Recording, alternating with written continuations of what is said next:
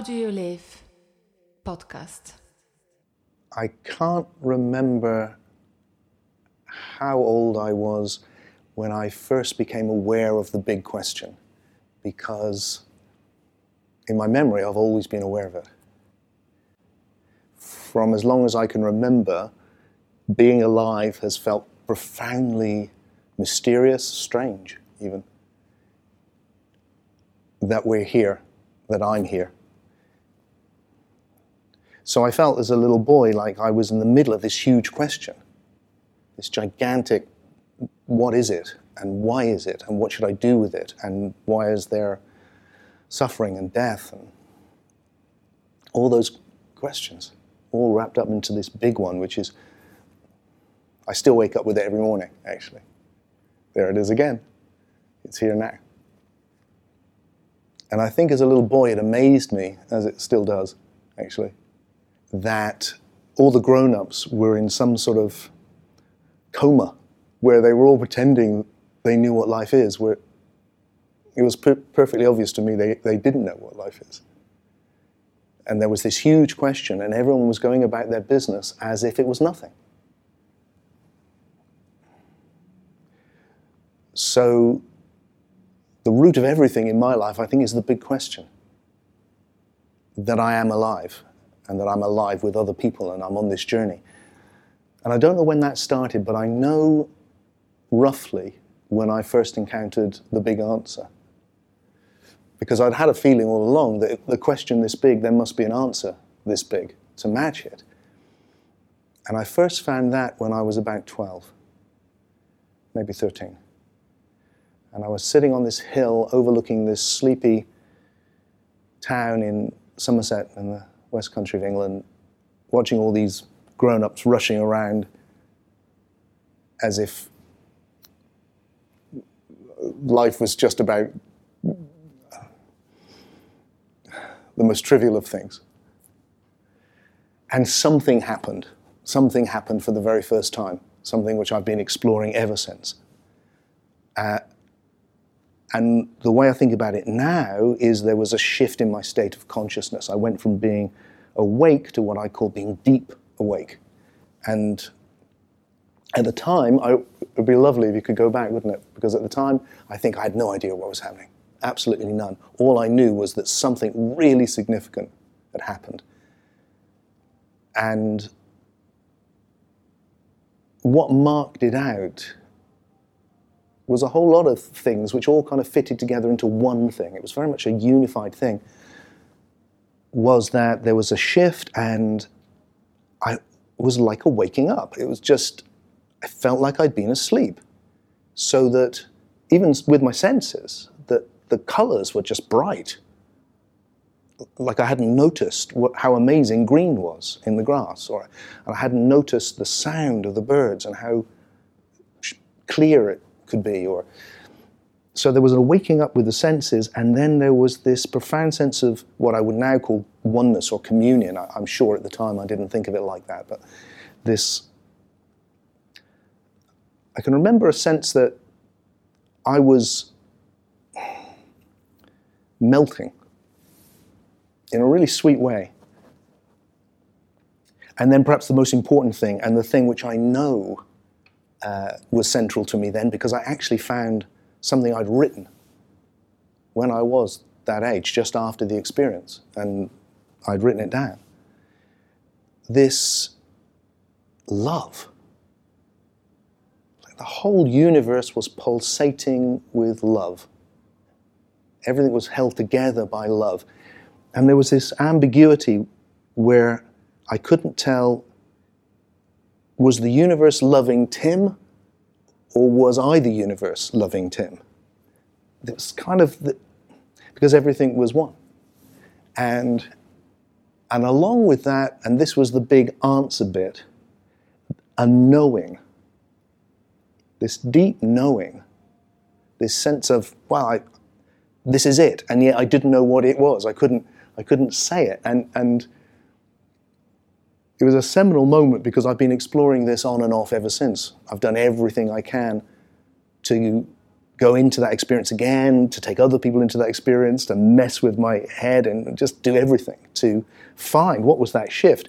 And still, when I come to describe what I feel I know in that moment, it sounds so childlike. It sounds really, really naive. I'm a philosopher now because of that moment when I was 12.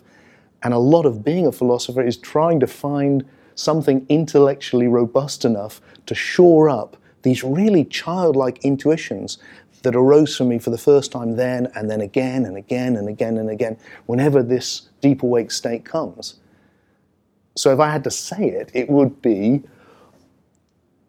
this complete conviction, stronger than I have the conviction of anything, that life is good. Underneath it all, despite everything, that what is happening here is good. And that death, despite the appearances, is safe. It's okay. And that what really matters is love. And that came in just instantly the first time I found the big answer. And, it, and it's been with me ever since. I, I don't know that I could survive without it. And a sense that what we're, what's happening to us here, strange and mysterious and paradoxical as it is, matters. It's really that something profound is happening. So, what a, my life became about, perhaps it was always about that, was exploring that mystery and helping other people explore that mystery, and then wanting to take people, as I do now, traveling around the world doing it, I'm very lucky to do that, taking people to the deep awake state and watching people, sometimes for the first time, many times actually, with hundreds and hundreds of people for the first time, watching their faces as they experience that big love. When the big love kicks in and you feel it in every pore in your body, just the delight, the relief, like like another metaphor which I hear people say, and I definitely felt this when I was young, like coming home, like I've, like like the biggest surprise I've ever had, and like something so familiar. Like I know this, and this is home. This is where I need to be. This is where everything is okay, even when it's not okay.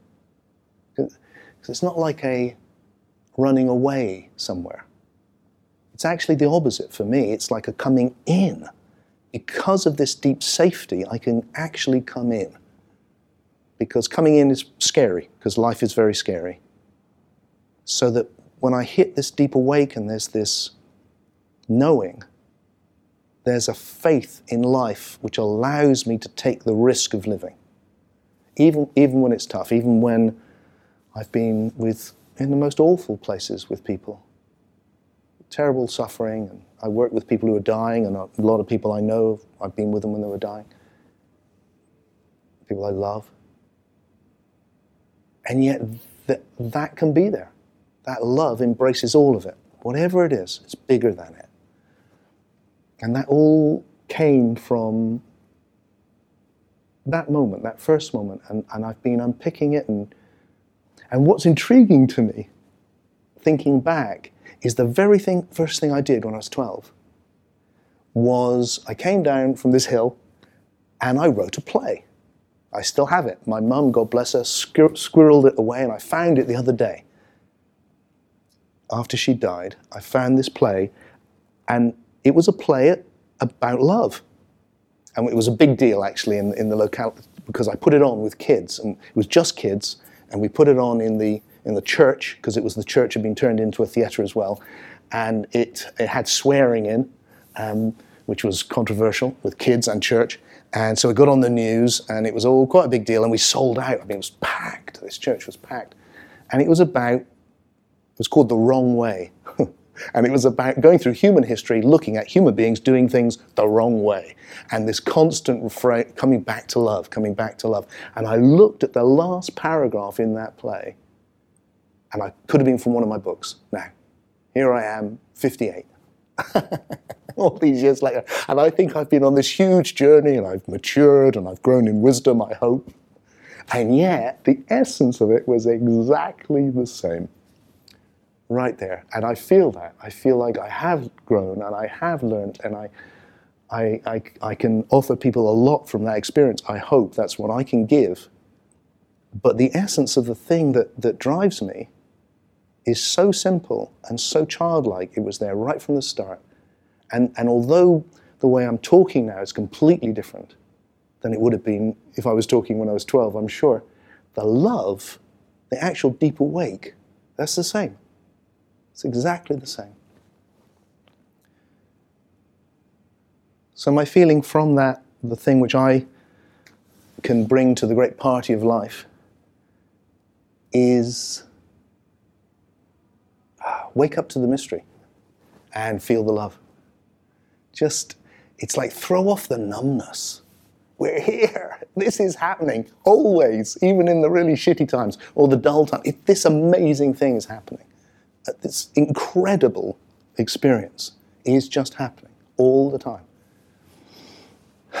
So for a while, I felt like I wanted to slip up behind everyone and go, Psst, have you noticed? You don't know what's going on. Because the minute you don't notice, you notice that you don't know what this is, this shift starts to happen. And if you go into it deep enough, there's this deep awake. It's, you wake up from the dream and you're, you're here and it's magnificent. And we are magnificent. And then when you connect with other people in that magnificence, it's a completely different experience. And the thing which holds all of that together for me is love because the love is how the oneness feels.